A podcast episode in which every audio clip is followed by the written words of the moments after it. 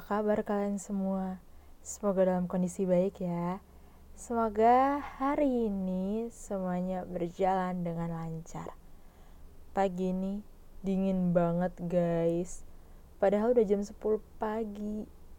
Cuma karena hujan dari subuh sampai sekarang dan sampai sekarang tuh masih kayak gerimis-gerimis gitu jadi di luar nggak ada sinar matahari pagi seperti biasa emang hangat kan dan jujur banget cuacanya enak untuk lanjut tidur ya nggak sih?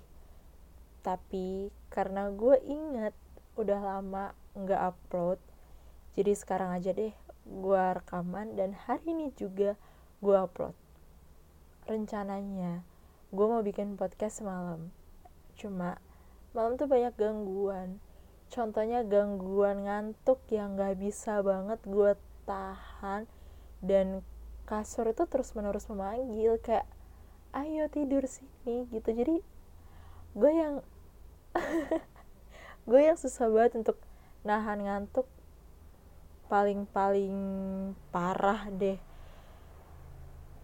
So ya gue putuskan untuk bikin podcast hari ini.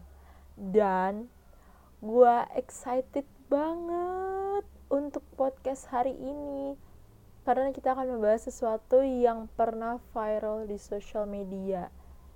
Beberapa banyak orang nggak beberapa lagi banyak orang yang suka membicarakan tentang hal ini. Ada yang nggak tahu menjadi tahu ada yang nggak sadar menjadi sadar dan ya gue juga beberapa kali ketemu sama temen gue dan kita ngobrol pembahasan yang paling menarik ya membahas ini gitu. Ya udah sebenarnya gue nih jujur ya gue tuh pengen ngajak temen gue untuk bikin podcast hari ini. Karena podcast ini tuh enak banget kalau dibahasnya bareng teman karena memiliki pandangan dan pendapatnya masing-masing gitu loh. Cuma karena satu dan lain hal jadinya hari ini gue sendiri dulu. Tapi next gue akan bikin podcast bareng sama temen tentang episode ini karena pembahasannya sangat-sangat menarik dan gue tuh pengen juga denger perspektif dari teman-teman gue yang belum sempat gue ajak ngobrol tentang hal ini. Menurut mereka pandangan mereka gimana sih? Gitu. Yaudah gitu aja guys opening gua yang sebenarnya nggak penting-penting banget. Daripada berlama-lama untuk kamu yang sedang bersantai di ruang tamu atau sedang menunggu waktu tidur selamat mendengarkan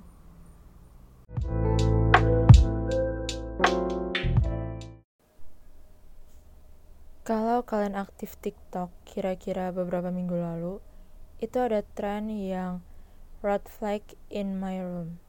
Jadi tiktokers akan nge-shoot beberapa bagian di kamarnya yang menjadi red flag atau tanda bahaya yang mengganggu atau yang tidak baik di kamar mereka. Sebenarnya, kalau kalian coba googling, searching gitu ya, red flags itu lebih diartikan ke dalam suatu hubungan pacaran. Jadi kalau kalian coba googling gitu ya, red flag pasti yang muncul adalah red flag in relationship atau red flag meaning in relationship. Jadi uh, red flag itu lebih dimasukkan dan lebih dibahas di relationship atau di suatu hubungan pacaran. Nah, sebenarnya apa sih red flag in relationship itu? Mungkin teman-teman ada yang belum tahu ya.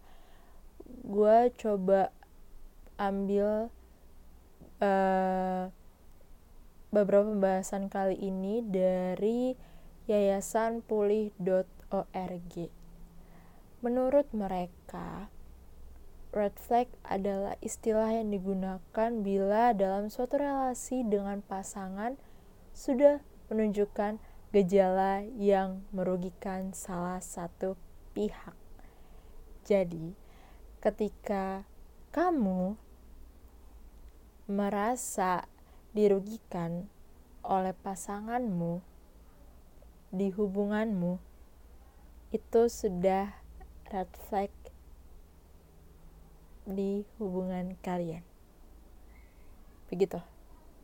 Menurut yesanpuli.org dan orang-orang tuh banyak yang suka nggak sadar atau merasa biasa ketika sebenarnya udah dikasih uh, red flag nih sebenarnya udah dikasih sign kalau dijalanin terus kita sendiri yang hanya dirugikan sedangkan pasangan kita nggak cuma ya itu kita suka nggak sadar kalau itu sebenarnya udah red flag dan kalau dijalanin dicoba untuk dijalankan jatuhnya nggak baik untuk hubungan kita sendiri dan tidak baik untuk kesehatan emosional kita.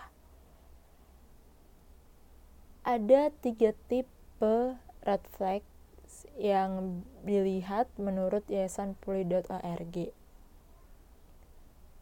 Yang pertama, apakah dia memperlakukan dirimu, orang lain, atau bahkan dirinya sendiri secara membahayakan atau tidak sehat?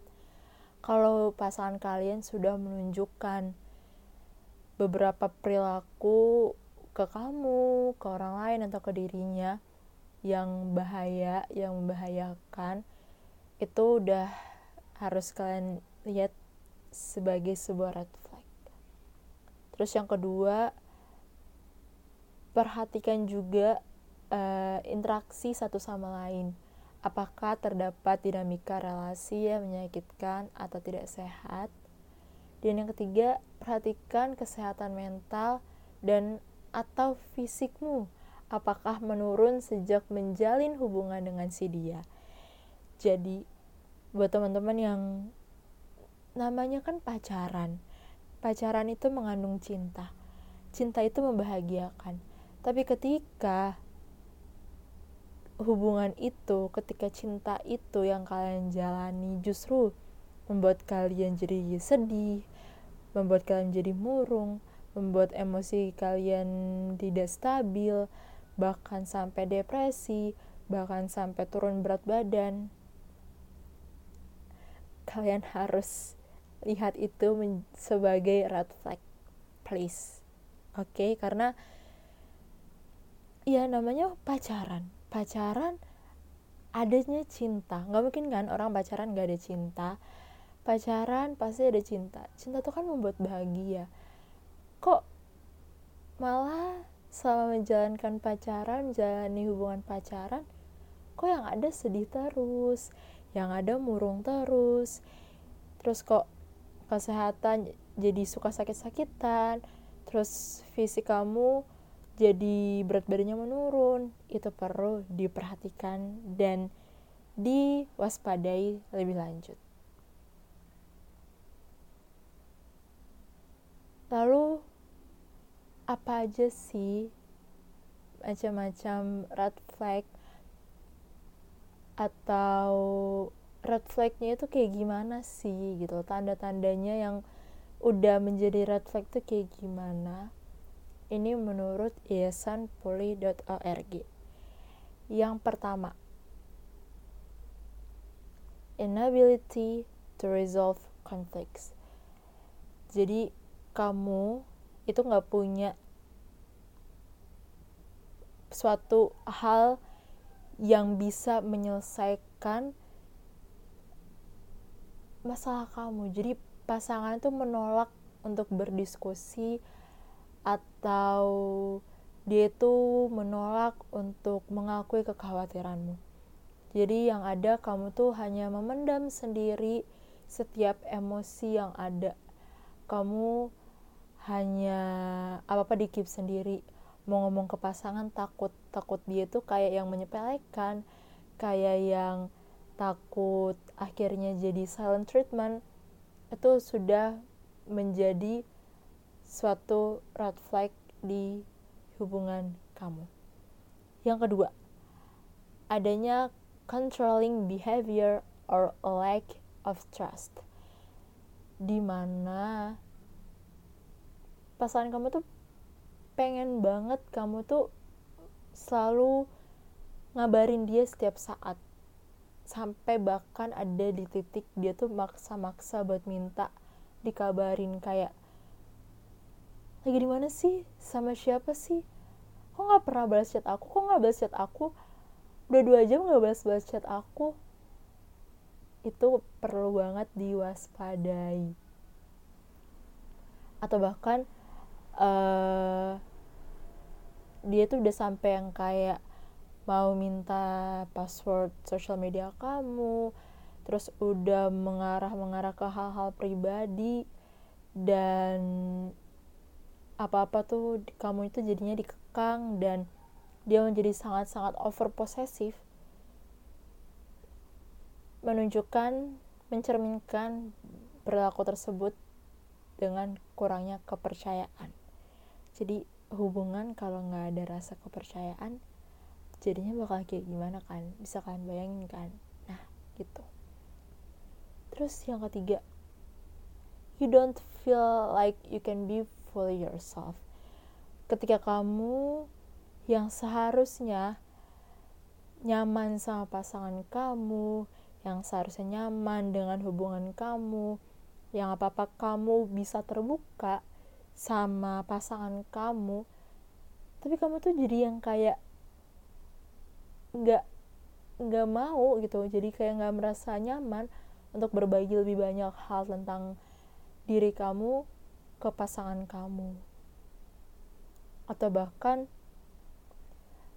malah uh, ketika kamu melakukan sesuatu gitu ya ketika kamu melakukan sesuatu kamu tuh merasa dihakimi atau dikritik sama pasangan kamu dan akhirnya kamu mulai menyembunyikan bagian-bagian dari diri kamu yang tidak disetujui oleh pasangan kamu. Itu balik lagi karena tidak adanya rasa kepercayaan dan pasangan kamu tuh menolak untuk berdiskusi tentang suatu masalah yang ada di hubungan kalian sampai akhirnya membuat kalian menjadi menutup diri dan tidak merasa nyaman sama diri kalian sendiri ke pasangan dan di dalam hubungan itu sendiri gitu.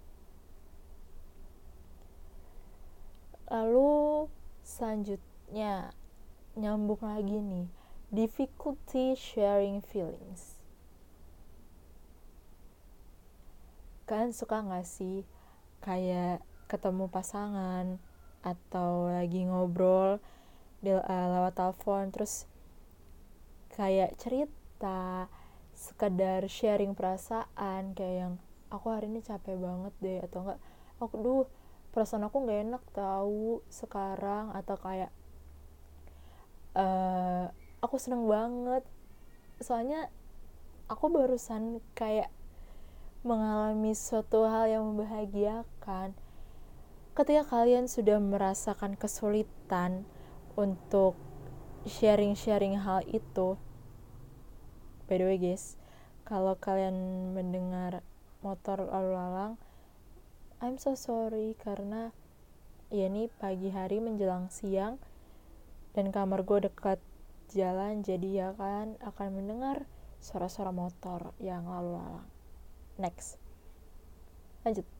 Jadi um, ketika kalian sudah mulai mengalami kesulitan untuk berbagi perasaan kalian ke pasangan, untuk mengekspresikan perasaan kalian, berkomunikasi ke pasangan kalian, itu sudah menjadi red flag sebenarnya. Cuma ya orang-orang menganggapnya hal itu, hal itu biasa, tapi sebenarnya itu udah menjadi red flag karena apa ya?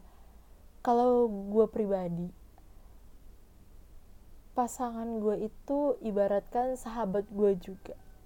Jadi kalau gue lagi ngerasa sedih gue lagi merasa kacau gue lagi merasa marah gue lagi merasa senang gue akan dengan sukacita gue dengan gue akan dengan sukarela untuk berbagi apa yang gue rasakan ke pasangan gue tapi ketika hal itu sulit gue lakukan karena tadi takut pasangan kamu yang akhirnya nggak peduli takutnya pasangan kamu meremehkan dan pasangan kamu menolak itu sudah menjadi red flag guys.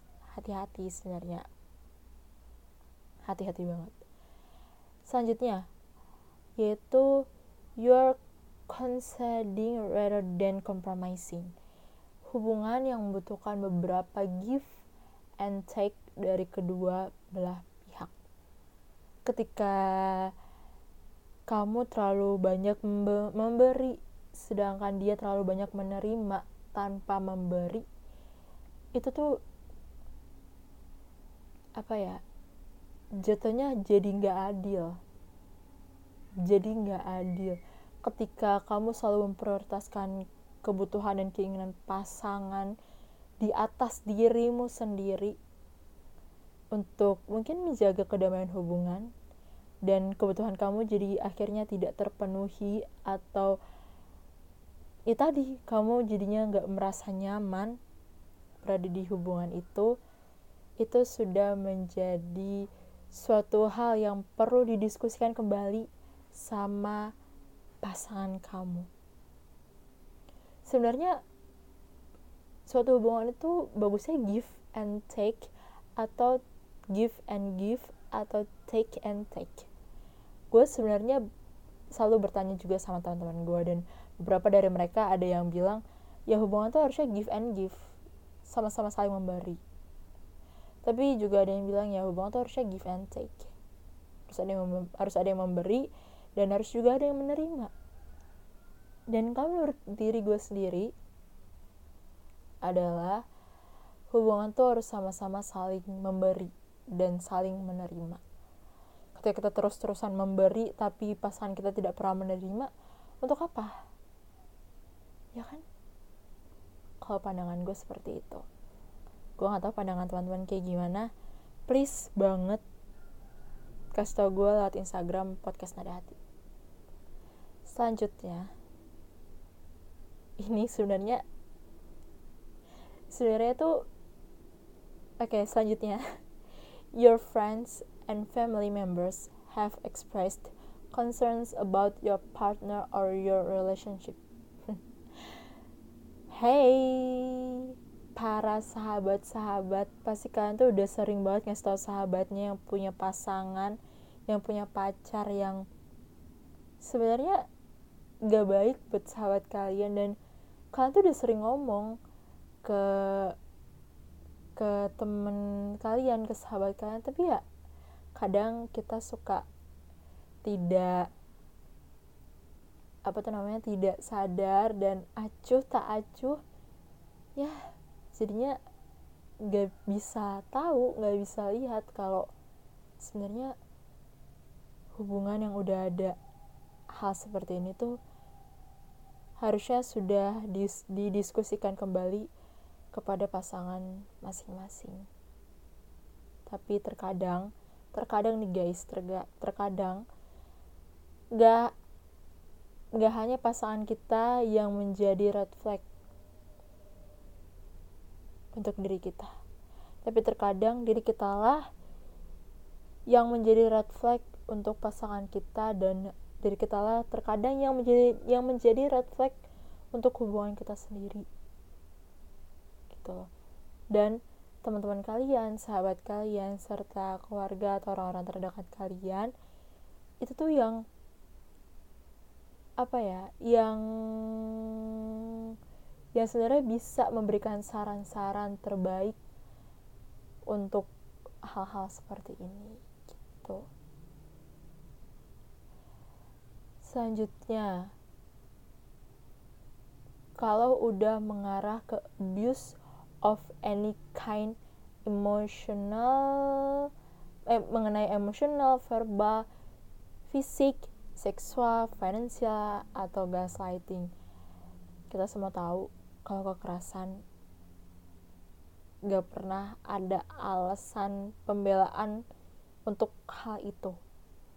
Jadi ketika kamu pernah merasakan kekerasan dalam hubunganmu sebelumnya, oke, okay, please banget, yuk bisa. Kita sama-sama keluar. Ya. Perilaku kekerasan tuh bukan hanya soal fisik bukan hanya soal dia main tangan dia mukul atau bukan hanya sekedar verbal dia berkata-kata kasar tapi ketika dia sudah kekerasan secara emosional dengan silent treatment itu tuh masuknya udah abusive teman-teman. Ya. Tau gak sih teman-teman tau gak sih silent treatment tuh kayak kayak gimana? Jadi kayak yang tadi yang gue bilang di awal pasangan tuh menolak untuk diajak menyelesaikan masalah ketika ada masalah dia lebih memilih untuk diam. Ketika dia marah sama kita dia marah sama kamu pasangan kamu marah sama kamu dia bukannya ngasih tahu salah kamu di mana tapi kamu yang harus disuruh berpikir sendiri dan dia malah mendiamkan kamu dan dia malah yang akhirnya mencari keserangannya dia di luar mencari pelampiasannya di luar. Itu termasuk silent treatment dan itu termasuk abusive in relationship. Karena itu udah menyangkut ke emosional kita ke mental kita. Jadinya nanti bikin kita tuh yang selalu overthinking sendiri selalu bertanya-tanya gue salah apa ya? Gue salah apa ya? Karena adanya salah treatment itu. Karena tidak adanya saling keterbukaan di antara kalian. Dan juga uh, sudah mengarah ke abusive seksual, financial itu udah nggak bisa banget untuk ditoleransiin. Please berpikir baik-baik dan keluar. Ya susah gitu susah gue tau susah. Tapi itu udah apa ya gue udah bakalan cabut sih. Gue bakalan cabut gue bakalan pergi sejauh mungkin. Kalau pasangan gue tuh udah kasar secara fisik verbal seksual maupun finansial. Please gue bakalan pergi sejauh jauh jauh jauh jauhnya gitu. Lalu yang selanjutnya juga yaitu tentang kecemasan-kecemasan perasaan takut yang selalu membayang-bayangi kalian saat menjalani hubungan bersama pasangan kalian.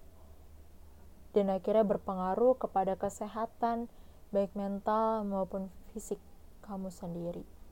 Jadi ketika kalian menjalani hubungan gitu ya, kalian menjalani, menjalani hubungan kan tubuh, pikiran dan jiwa itu kan semuanya saling berhubungannya.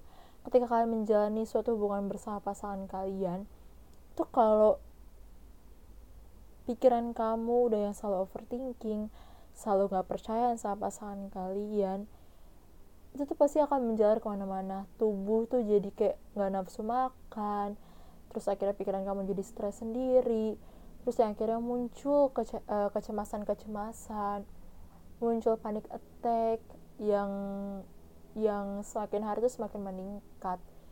Itu tuh karena tidak adanya rasa kepercayaan terhadap diri sendiri tidak ada rasanya kepercayaan terhadap pasangan yang membuat akhirnya uh, kalian jadi sakit secara fisik maupun emosional.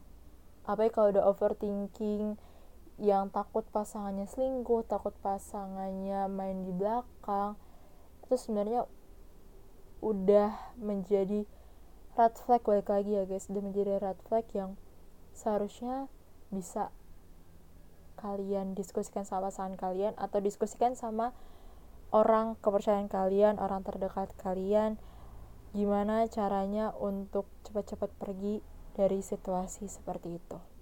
Nah, ada juga yang menarik. Uh, ini gue selesai bacain yang dari yayasan pulih.org Nah, sebenarnya ada lagi beberapa red flag yang pandangan orang tuh beda-beda. Contohnya waktu itu gue lihat di sosial media di TikTok kayaknya. Ada yang bilang split bill ini udah masuk uh, ke pandangan berbeda ya guys saya ke pandangan masing-masing pribadi. Kalau tadi kan secara general ini udah menyangkut ke pribadi. Ada yang saat first date dan udah split bill itu menjadi red flag bagi mereka. Kalau menurut kalian gimana? First date terus split bill kayak gimana? Menurut gue gak masalah.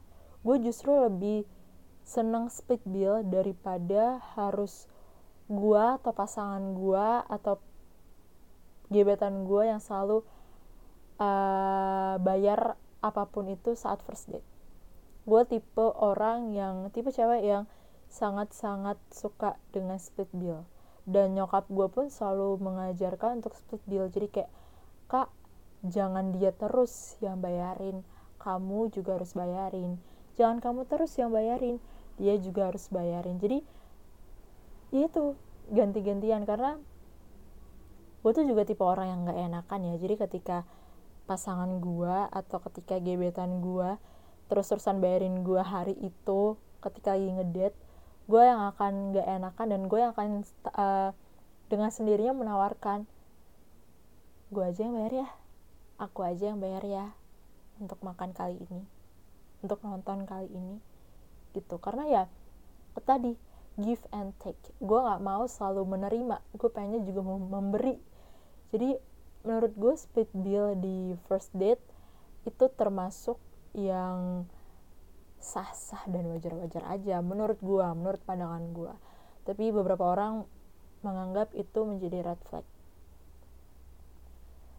Terus juga ada lagi yang menganggap kalau di awal PDKT dan kita sebagai cewek yang ngebayarin itu udah menjadi red flag.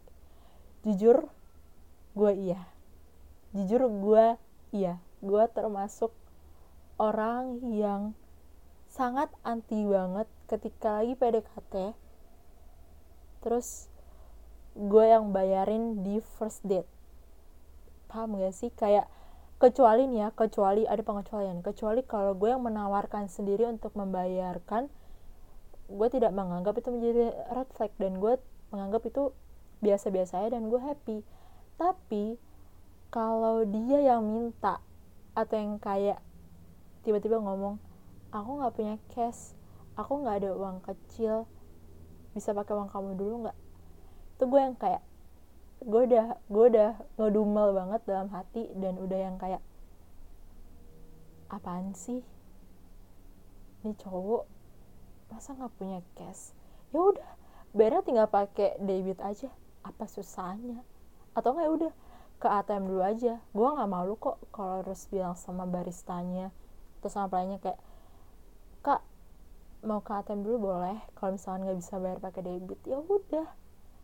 Kayak jujur itu menjadi red flag bagi gue karena gue pengen cerita. Waktu waktu beberapa eh waktu kapan gue tuh jalan sama cowok. Terus abis itu pertama kali gue jalan sama cowok terus gue yang bayarin. Gue yang bayarin. Karena uh, gue menganggap bahwa dia udah jemput gue dia udah nganterin gue so gue mau dengan secara senang hati untuk membayarkan. Kayak udah gue yang traktir kali ini. Dan lo tau apa?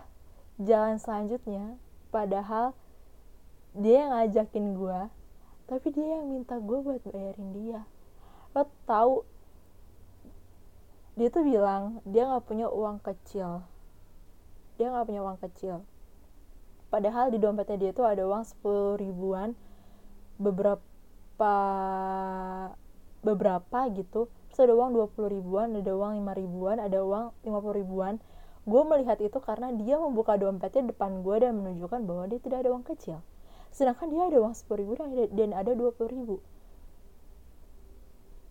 Dia pikir gue gak lihat kali ya dan akhirnya lo tau apa? Itu barisannya udah bikin minum dia bilang gak ada uang cash terus dia nunjuk nunjukin gitu.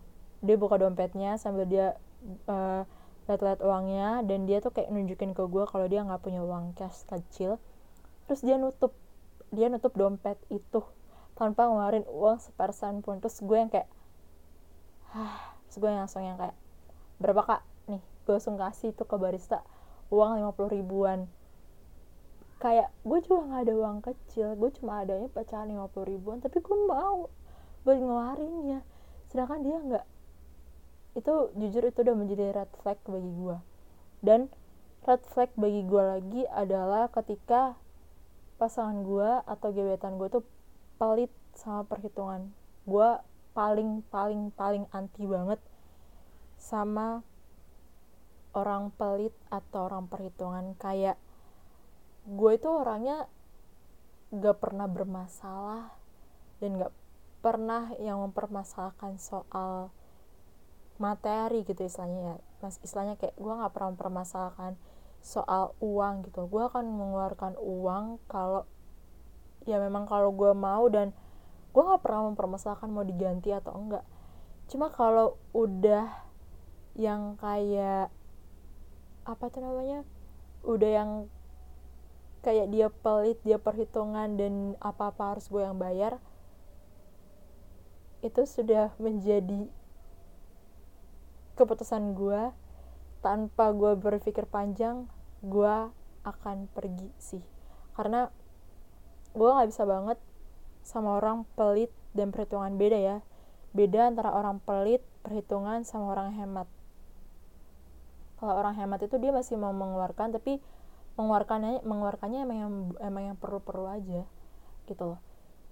Sedangkan ini enggak buat diri dia sendiri aja dia nggak mengeluarin gimana buat orang lain?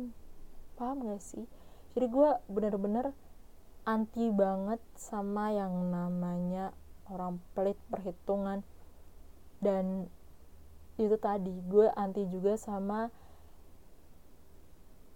cowok yang dia tuh terlalu menunjukkan kalau dia nggak punya apa-apa padahal dia punya apa nggak sih? Padahal dia ada contohnya tadi uang tadi itu. Terus gue pernah ketemu sama cowok yang baru jalan tiga kali ya baru jalan tiga kali. Terus tiba-tiba dia tuh udah nanyain mobil kamu apa? Lo tahu sahabat-sahabat gue teman-teman gue aja nggak pernah nanyain merek mobil gue itu apa. Tapi bisa-bisanya dia di motor di motor lagi jalan sama gue lagi di jalan sama gue gitu ya. Dia nanyain mobil kamu apa? Terus di situ gue kayak hah? Lo nanyain itu ke gue dan itu sih yang bikin gue akhirnya jadi kayak ngeghosting mereka. Itu yang bikin gue akhirnya ngeghosting mereka atau ngeghosting dia ya karena sikap dan sifat perilakunya dia gitu loh yang please no. Itu sih guys. Dan aduh sayang banget waktunya udah terlalu lama. Kayak ini tuh seru banget pembahasannya. Gue harap sih gue bisa bikin podcast bareng temen gue mengenai hal ini dan bisa cerita bareng juga sama kalian gitu. Sayang banget guys. Kita harus sampai di sini. Semoga apa yang gue omongin semoga apa yang gue sampaikan bisa kalian petik yang baik-baiknya bisa kalian jadikan pelajaran juga dan sorry banget kalau gue ngomongnya kecepatan atau nggak jelas semoga kalian paham maksud gue dan yes sekali lagi kalau kalian sudah melihat red flag, melihat tanda-tanda yang tidak baik, tanda-tanda yang akan merugikan kalian ke depannya di hubungan itu bersama orang itu jangan dilanjutin. Lebih baik kalian pergi. Lari bestie. jangan dilanjutkan, oke, okay? please.